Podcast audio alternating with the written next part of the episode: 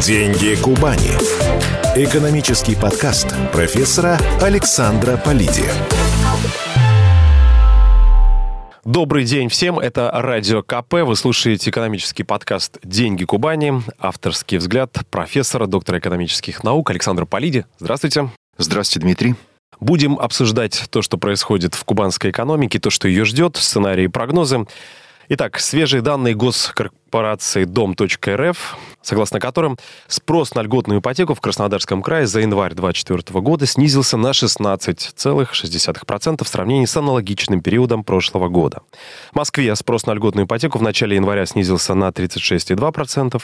По отношению к показателям аналогичного периода 2023 года в Санкт-Петербурге снижение спроса составило 28,9%. Ну вот, собственно, то, о чем мы говорили в одном из подкастов. Да, чего ждать, к чему готовиться? Во-первых, почему это произошло? Чтобы понять, к чему готовиться, нужно понять, почему это произошло. А произошло это по причине ужесточения денежно-кредитной политики Центрального банка. Как мы знаем, ключевая ставка за прошлый год выросла с 7,5 до 16% годовых.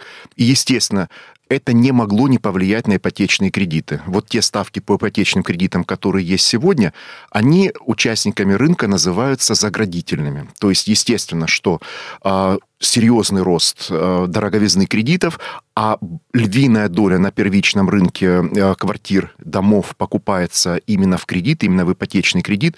Оценки разные, но я придерживаюсь того, что это примерно 80-85% всего объема. Так вот, естественно, удорожание кредитов – это фактически отрезание а, той части, которая вот покупает недвижимость на пределе своих финансовых возможностей от этого рынка. Поэтому, в общем-то, это ожидаемое явление. Ну, знаете, Дмитрий, нужно сказать, что, ну, собственно, собственно, ради этого и все затевалось-то э, в Центральном банке, да, денежно-кредитная политика. Дело в том, что а, проблема инфляции, мы это уже неоднократно обсуждали с вами, а, в России имеет структурный характер, то есть это не монетарная инфляция, то есть, иначе говоря, наша инфляция российская происходит не от того, что денег печатается, эмитируется слишком много, а от того, что растут заработные платы по причине дефицитности рынка труда, этот рост заработных плат не встречает адекватный рост предложения по причине отставания и инвестиционного, и технологического отставания бизнеса, в какой-то степени, в значительной степени подавленного состояния бизнеса из-за неадекватного госрегулирования, госмешательства и всех тех препонов, о которых мы уже тысячу один раз говорили. И вот, э, собственно, для того, чтобы погасить такую инфляцию э, и привести ее к таргету, к цели в 4-4,5% годовых, в чем я очень сомневаюсь, к концу этого года, и применяются такие меры. Поэтому то снижение количества выданных ипотечных кредитов, а, соответственно, и покупок на первичном рынке недвижимости, это есть есть прямое следствие, и причем осознанное следствие денежно-кредитной политики Центрального банка. Тогда какое будущее у наших строительных компаний? А, все привыкли, что Краснодар по темпам строительства впереди. Вот что будет дальше? Вот какой следующий этап, по-вашему? Вы знаете, я думаю, что мы и будем оставаться впереди, потому что Бог нам дал самое главное, это экономика, географическое положение выгодное и уникальный для России климат, в котором хотят жить все. Несмотря на весь тот, э, ну, мягко говоря, некомфортный городской климат, городскую среду, которая сформирована и которая, ну, фактически на порядок отстает от ведущих российских городов, ну, по крайней мере, столичных городов уж точно, а, тем не менее, вот тот спрос, который приходит к нам и на первичный рынок, гораздо меньшей степени на вторичный рынок, но тоже так, он никуда не денется. То есть люди всегда, по мере роста своего благосостояния, будут хотеть жить в более комфортных, в первую очередь, климатических условиях и всегда будут рассматривать ну, Краснодар или край, побережье в качестве места э, своего жительства, комфортного места своего жительства. Да, э, тут, конечно, есть определенная стратификация потребителей по э, денежному доходу, по покупательной способности. Например, мы понимаем, что наиболее покупательно способная часть, элитарная часть, это, конечно, Сочи, где сегодня стоимость квадратного метра самая высокая в стране. Сочи превзошел Москву, это действительно так, но здесь, э, знаете, меня очень э, насторожила такая статистика, которую видел буквально 2-3 дня назад, то, что на вторичном рынке недвижимости Сочи произошел откат да, он символический, я не называю это откатом, хотя, ну, э, коллеги-журналисты любят такие яркие эпитеты. Э, я думаю, что это техническая коррекция, рынок перегрет, и вот как раз от перегретости этого рынка на 2% снижения цен на вторичном рынке недвижимости в Сочи, это все-таки, ну, техническая коррекция. Но, тем не менее, мы останемся, и Сочи, и Краснодар, и другие города, мы останемся в авангарде строительного рынка страны по той простой причине, что лучшего по качеству жизни, в первую очередь климатическому качеству жизни. Мы сейчас городскую среду не обсуждаем, это далеко не так, но тем не менее, вот лучших областей, лучших городов в стране нет. Еще одна интересная статистика. Почти треть российских предпринимателей пожаловались на недостаток финансирования в 2023 году, пишет Forbes.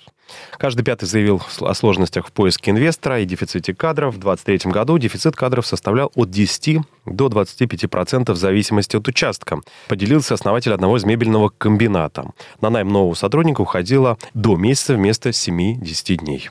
Да, и это данность, в которой мы будем жить в ближайшие годы, если не сказать десятилетия. А, понимаете, здесь сложилась, как мне кажется, парадоксальная ситуация в головах тех, кто управляет экономикой, даже не столько экономикой, сколько политикой. А, объективно мы понимаем, и вот те цифры, которые вы назвали, это красноречиво, более чем красноречиво демонстрируют. Объективно мы понимаем, что дальнейший рост экономики будет однозначно сталкиваться все с более усиливающимся дефицитом на рынке труда. Это данность. Такая э, возможная форма решения этой проблемы, как демография, на ближайшие 20 лет можно быть спокойным. Да? То есть в ближайшие 20 лет демографически эту проблему решить нельзя. И точка. И можно принимать любые законы, любые, ну где-то безумные, где-то, может быть, и не, не столь безумные законы, но тем не менее. По-другому кроме как с помощью миграции, эту проблему не решить. И я, э, честно говоря, как экономист не понимаю, откуда такой ну, знаете, какой-то первобытный ужас перед мигрантами, перед миграцией, что это якобы э, угрожает рынку труда, э, каким-то э, традиционным ценностям и так далее. Ну, давайте, хорошо, сейчас на Европу смотреть не модно, не принято, да, а, хотя есть на что посмотреть, если мы говорим о экономической составляющей. Но давайте посмотрим на такие страны, как Китай, а, Турция, африканские страны и так далее. Ведь здесь рынок миграционный, он есть, причем он как на въезд, так и на выезд. А сегодня уровень трудовой миграции в мире, он все более и более высокий. И вот такого, ну, знаете, как ортодоксального представления об оседлости, об одной записи в трудовой книжке, о каком-то вот, э, знаете, таком элементе преданности да, компании или бизнесу, или там госслужбе. Вот сегодня это, э, ну, мне кажется, анахронизм. Сегодня, э, слава богу, мы живем в мире, который дает возможность трудовой миграции ехать туда, где интереснее, ехать туда, где доходнее, ехать туда, где есть больше, лучшая возможность самореализации. И вот выталкивание себя, как экономики, из этого процесса, да, этот процесс глобальный, ну, это честно говоря, глупо. Это глупо по той простой причине, что если условия на рынке труда привлекательны, это привлекает мигрантов ведь не только низких квалификаций, не только тех, которые согласно минимальной заработной платы, ну и скажем прямо, не очень социально ответственны, не очень легко интегрируются а, в ту культурную и социальную среду, которая есть э, в стране у нас. Но ведь это привлекает и высококвалифицированных специалистов. А с этим у нас очень большой э, вот, знаете, затык, да, это очень большая проблема, а, потому что российская система образования сегодня не способна в силу, опять же, определенной такой вот а, ортодоксальности готовить тех специалистов в достаточном количестве, которые реально востребованы рынком. Я не говорю, что она вообще не может готовить, нет, но именно а, рыночный ответ, адекватный рыночный ответ на потребности бизнеса российская система образования сегодня дать не может. Поэтому для меня лично, как экономиста, возможность миграционного закрытие вот тех вакансий, вот той проблемы на рынке труда, о которой вы сказали, это единственная возможность, это единственный способ, и это единственная здравая идея. Идем дальше. К середине января у десятка крупнейших банков средние максимальные ставки по вкладам приблизились к 15%. Это рекорд последних полутора лет. Но говорят, что уже в ближайшие недели кредитные организации начнут снижать доходность по длинным депозитам, а во второй половине года двузначные ставки останутся только у коротких вкладов. Ваш прогноз по банковским ставкам, что будет? Вы знаете, я не Центробанк, и э, говорить, конечно, о прогнозе сейчас это вообще дело крайне неблагодарное и невозможное, потому что то, что называется прогнозами, а мы это тоже с вами уже обсуждали, является на самом деле домыслами или в лучшем случае оценками. Поэтому моя оценка такая, что инфляция в этом году не вернется на уровень таргета 4-4,5% годовых а, не потому, что кто-то этого хочет или не хочет, а потому, что в экономике действуют определенные закономерности. И вот а, экономика реагирует на ключевую ставку в течение трех кварталов, двух-трех кварталов. То есть а, последнее повышение ключевой ставки было в конце прошлого года, соответственно, только к середине этого года мы увидим что-то подобное, напоминающее инфляционный тренд к снижению, к стабилизации, к повышению, но это будет середина года. Поэтому я абсолютно уверен, что говорить о 4% инфляции в конце этого года а, невозможно. Я имею в виду годовые, конечно, не месячные, а годовые темпы. Это первое. А, второе. То, что банки повысили а, депозитные ставки, это естественно. Стоимость денег, которая корректируется, но не управляется ключевой ставкой, вырастает это процесс, кстати говоря, нужно тоже понимать по той простой причине, что повышение э, ключевой ставки это не всегда вот такая, знаете, однозначная и однонаправленная, равновеликое увеличение процентных ставок на рынке. Нет. Да, это задает тренд, но это не равновеликий тренд. И то, что сегодня э, коммерческие банки подняли ставки по депозитам 15%, 14,5% и так далее, это, естественно, адекватный рыночный ответ на те условия, в которых оказалась э, экономика. Плюс сформировался так называемый инвертный э, тренд или инвертное состояние рынка. Что это такое? Это то, когда длинные депозиты и длинные кредиты, например, заимствование на облигационном рынке, оказываются дешевле, чем краткосрочно. Это инверсия, то есть такого быть не должно при нормальном течении обстоятельств. Почему? Потому что фактор времени равно фактор риска. Мы с вами понимаем, что завтрашнюю ситуацию, ну, давайте так, э, бог с ним, с финансами, да, с погодой. Завтрашнюю ситуацию с погодой мы можем прогнозировать куда более определенно, чем ситуацию через месяц, два или тем более полгода. Вот то же самое примерно в финансах. Э, ситуация на полгода вперед, она гораздо менее определенная, чем ситуация на месяц вперед вперед или на 3 месяца вперед. Поэтому процентные ставки на более длительные периоды, 1, 3, 5 лет и так далее, они должны быть выше, потому что фактор риска выше. Соответственно, доходность, покрывающая риск, тоже должна быть выше. Сейчас это не так. Длинные депозиты и длинные облигационные заимствования, они оказываются по процентной ставке более дешевыми, чем краткосрочно, например, на 3, 6, даже на 9 месяцев, в меньшей степени на 1 год, но это так. Это означает, что рынок понимает, что Центральному банку удастся справиться с инфляцией, и тренд на снижение ключевой ставки будет ну, наверное, в следующем году все-таки определен, да, или он будет уже задан. Поэтому вот то, что сегодня 15% годовых, это данность. То, что длинные дешевле, чем короткие депозиты – это данность.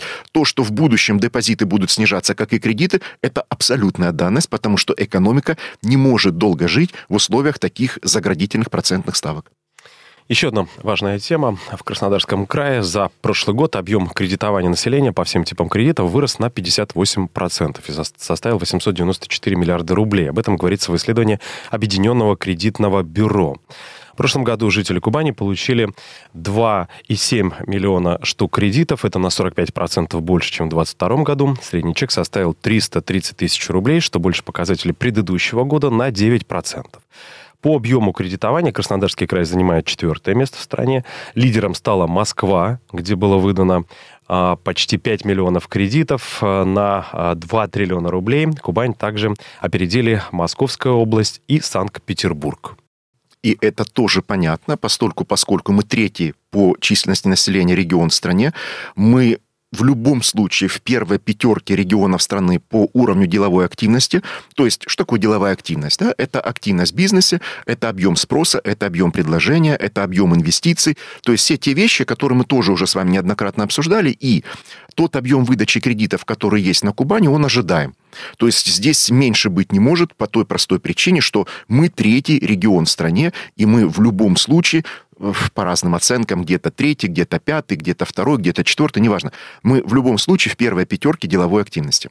Для меня объем выдачи кредитов, тем более положительный тренд выдачи кредитов, это благо мы сейчас не обсуждаем вопрос закредитованности, потому что вопрос закредитованности, он очень индивидуально окрашен. Но если говорить вот о макропоказателе, об объеме выданных кредитов, ну, конечно, это хорошо. Это говорит о том, что экономика находится на подъеме. Вот если бы объем кредитов снижался бы, это означало бы, что экономика не видит ясного ощущаемого будущего. И экономика не готова платить на уровне спроса на, за то, чтобы пользоваться деньгами, за которые нужно платить деньги. Потому что любой кредит это платная э, история. Поэтому э, то, что объем растет, причем растет двузначными темпами, это, конечно, хорошо. Другой вопрос, что вот этот рост объема кредитования, он добавляет спроса быстрее, чем может отвечать предложение. Что мы имеем в итоге? Мы имеем инфляцию. Но вот здесь, понимаете, говорить о том, что инфляция является однозначно производной от вот того уровня а, кредитования, от того уровня спроса, который есть, неправильно. По той простой причине. Что такое инфляция? А, любой э, экономист, тем более финансист, он понимает, что инфляция это есть балансир. То есть что балансирует инфляция? Спрос и предложение. Как только возникает дисбаланс в скорости ответа, например, предложение не успевает за спросом. Или наоборот, спрос не успевает за предложением. Тогда включается такой балансир, который является или инфляцией, когда спрос опережает предложение, или дефляция, когда предложение опережает спрос. Все. Вот это все, что нужно знать об инфляции обывателю.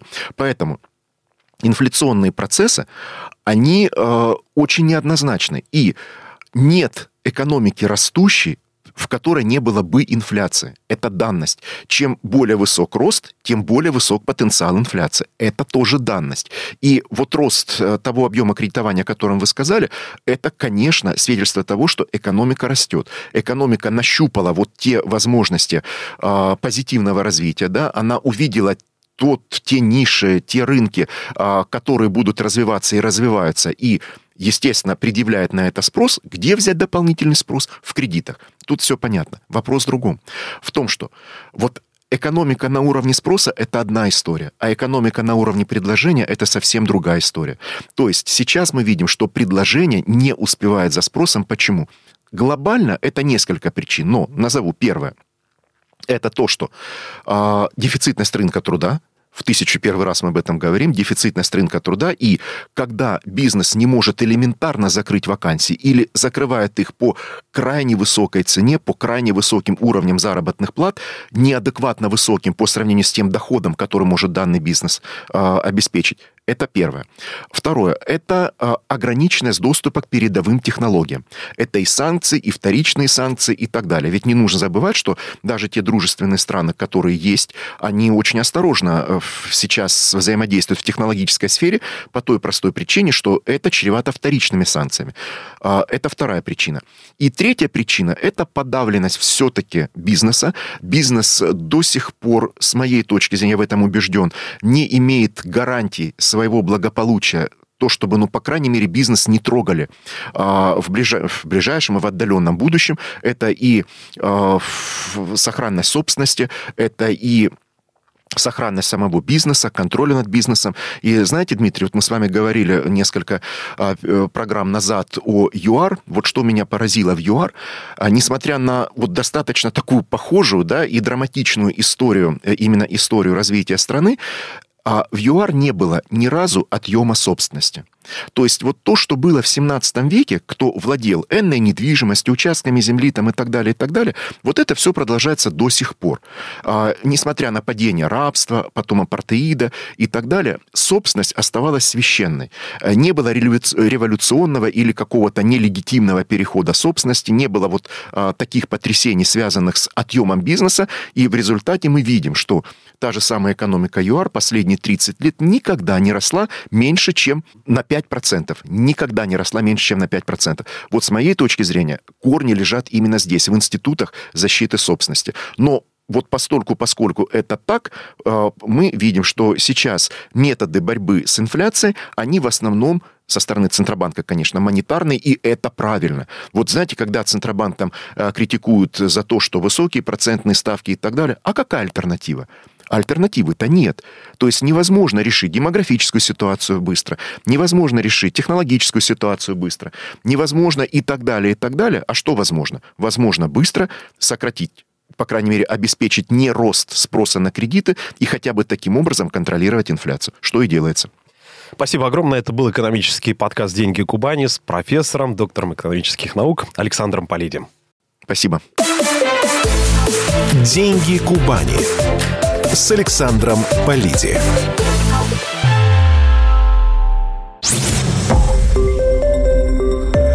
Радио «Комсомольская правда». Более сотни городов вещания и многомиллионная аудитория. Вологда 99 и 2 FM. Эм. Казань 98 FM. Эм. Краснодар 91 FM. Эм. Москва 97 и 2 FM. Слушаем всей страной.